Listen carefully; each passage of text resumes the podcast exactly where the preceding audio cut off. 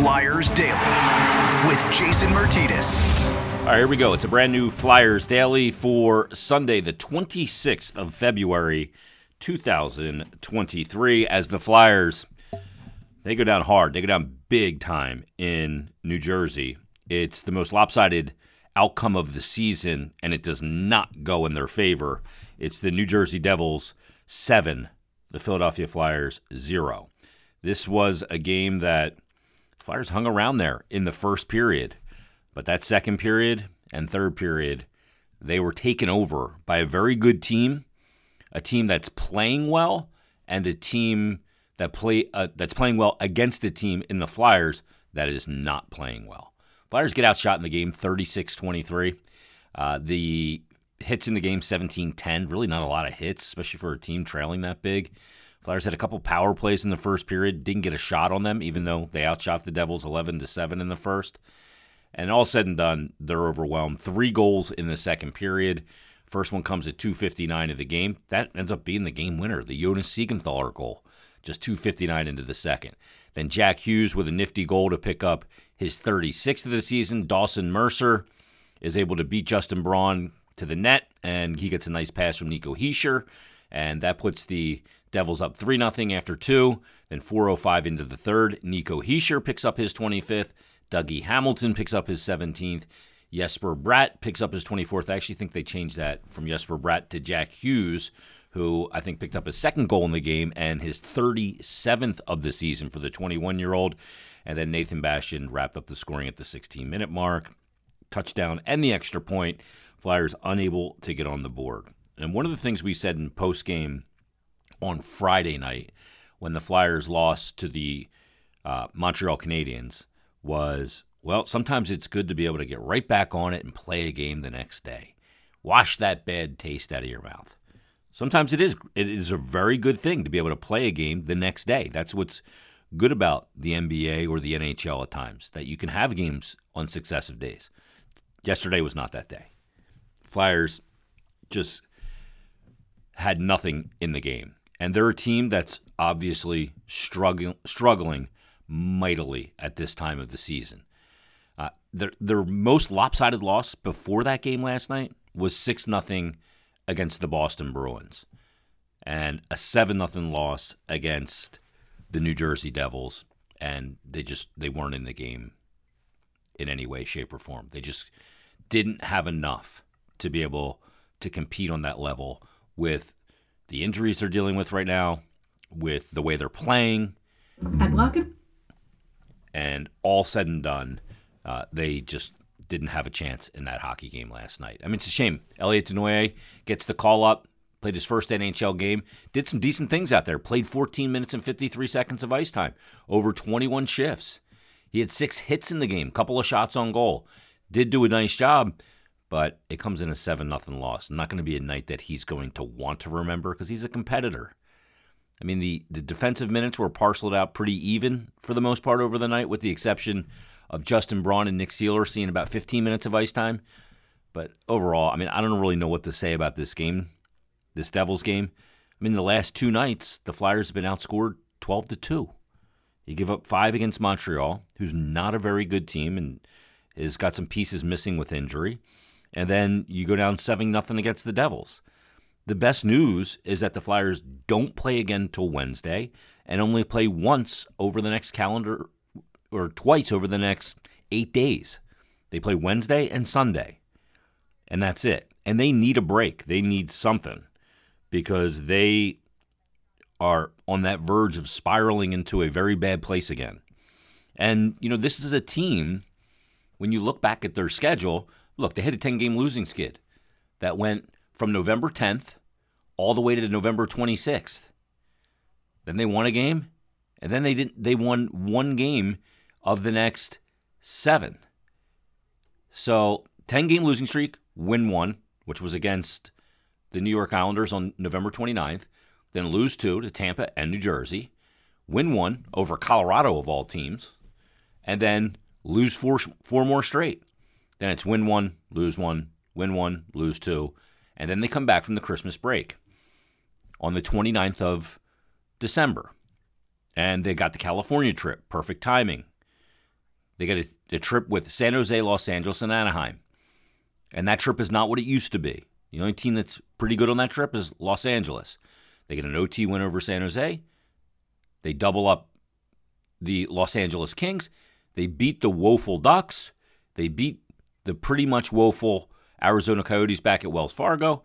They lose in pretty grandiose fashion to Toronto 6 to 2. But then they beat Buffalo 4 0. Ersson's first shutout in the NHL. They beat Washington 5 to 3 and then 3 to 1. And you look at that stretch. And they go 7 and 1 in that stretch. Then they lose to the Bruins, but they bounce back. They beat Anaheim. They lose to a pretty woeful Chicago team. They bounce back. They beat Detroit. But it's been pretty erratic ever since then. The odd part is this is the oddest part of the equation. They have the three straight losses Winnipeg, Los Angeles, and Minnesota. Um, two of those games at home. Then they beat Winnipeg four to nothing before their All Star break, and then they lose to the New York Islanders, but they beat Edmonton two to one, and they lose to Nashville, Seattle twice, Vancouver, beat Calgary, lose to Edmonton, Montreal, and now New Jersey. And you look at that stretch, the two wins, the 4 0 win over Winnipeg right before the All Star break, and the Edmonton win are two of the finest games they've played all year. But around that is a whole lot of mess. And it's messy right now. The fact that Travis Konecny is missing is a major problem because it's not just that they're missing his goal scoring, it's not just that they're missing his pace of play, his speed, the fact that he is their top five on five offensive weapon, that he is their part of their top penalty killing unit and part of their top power play unit and their top option in pretty much all situations. Travis Konecny, three on three, maybe shootout, all those things. And the fact that they're missing him. The, that's a big hole right there, just missing him for all the hockey reasons. But the other part is is you're missing the personality, the energy, and the way he plays the game. I don't mean the hockey way. I mean the way energy wise and emotionally that he plays the game. Because when you have a player that plays with that emotion, other people play with that emotion as well. And there seems to be lacking some emotion right now. I know they're tired. I get it. I understand. And you're going to go through ebbs and flows in a season, which is why whatever takes place over this next eight days, where they only have two games against the New York Rangers on Wednesday at Wells Fargo Center, and that game may have, that may be the first game with Patrick Kane as a member of the New York Rangers. I don't know. They got Tarasenko. Maybe they're getting Kane as well.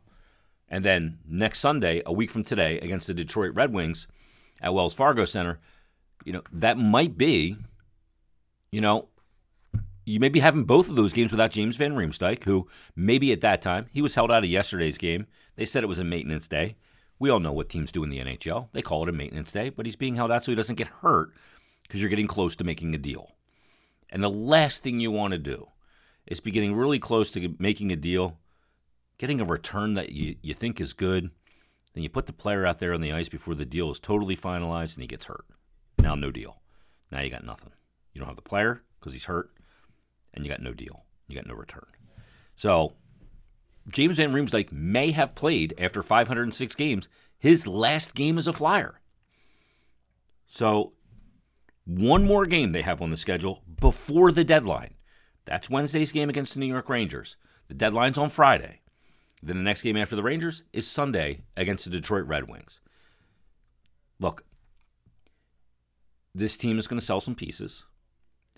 And even when things were going well, in that period we talked about from December 29th, really through June 21st, the team was playing well and they were winning games. But all along, you guys recall me saying on this podcast, I'm not changing my expectations. I'm not changing where I think they're going to finish this season because there's ebbs and flows to an NHL season. And eventually, you finish, for the most part, where you're supposed to finish. And their team, they got up to Hockey 500, but they won't be a Hockey 500 team when it's over, I don't think. Especially if they lose some pieces at the deadline. So we'll see where it goes. Um, I want to get to one email before we get out of here. It comes from Gregory. I don't know how to say his name. Ripto. I'll just say it like that. Um, Gregory, thanks for the email, first of all. You can always email me at jason.martitas at gmail.com. And he said, he sent this to me at 9.03 p.m. last night during the game. And he said, I've been waiting for a game like this. I read that first line. I was like, huh?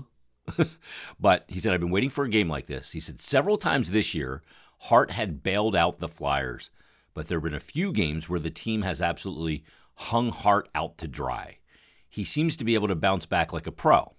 Hart, that is. He said, Ersson has also saved the team in a few games, but the team hasn't laid an egg and totally hung him out like they've done with Hart. Tonight's game against the Devils is shaping up to be that kind of game. And he said, I'm anxious to see how Ersson handles it. This will be a good test to see if he's really NHL worthy. I'm sure he is, but you don't know until you experience and battle through that adversity.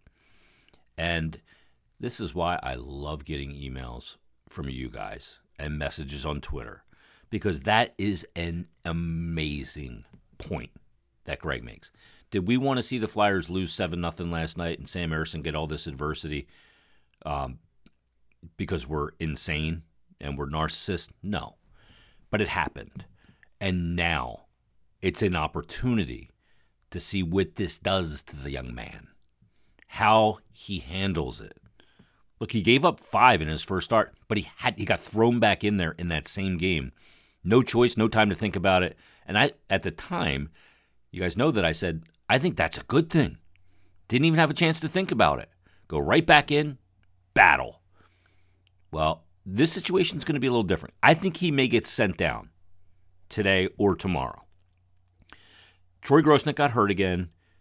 We know that Felix Sandstrom has to clear waivers, and you don't want to lose him right now the week before the trade deadline. There are teams in the NHL that are going to trade a goalie and want to grab one. And even though Sandstrom has not had a great year, you may say, well, what are we losing here? Look, you need to have some goaltending depth because it can change really quickly. And we want the Phantoms, Flyer fans, to make the playoffs and go on a playoff run. And having Felix Sandstrom and Sam Ersson down there to do it helps. You want that to happen. You may go, well, what does that mean? Remember Jeff Carter and Mike Richards when they first turned pro? They went and won a Calder Cup with the Phantoms. Those guys are winners. Going through that process is good for young players. That'll be good for Tyson Foerster. That'll be good for Ronnie Attard. That'll be good for Elliot Desnoyers. That'll be good for all of those guys down there. Sam Ersson, Felix Sandstrom included. So you don't want to lose him. You have a better chance of him getting through waivers after the deadline and teams feel like they're kind of resettled. And there's only two games this week. Hart play both of them. The backup's not going to play anyway. So you don't worry about it. So we'll see how they handle it. But that's my suspicion. Don't freak out if Ersson goes down. They're not sending Ersson down because he gave up seven last night. They'd be sending him down because he can go down, play this week, without having to clear waivers. Like, I think Columbus is going to trade Jonas Korpisalo without question. He's been playing really well. His numbers are good. His advanced numbers are good. He can help a team. He's in a final year of his deal they're going to be looking for a goalie. That's one of the teams that you go, if they trade Korpi, they could just pick up Sandstrom if he goes on waivers. So you got to be careful when it comes to goaltending depth. It's not a problem until it's a huge, huge freaking problem. So they're trying to avoid that, I would imagine. So we'll see where it goes. All right, tomorrow, uh, no game today for the Flyers. We're all going to just take a break and we'll get back at it coming up on Wednesday. But in the meantime, uh, tomorrow's episode, we will feature Bill Meltzer. And I'll tell you what we'll do. We'll do another award winning hashtag Ask Billy episode for tomorrow's Flyers Daily. So make sure you join us then on a Monday edition of Flyers Daily. Everybody have a great Sunday. We'll talk to you tomorrow.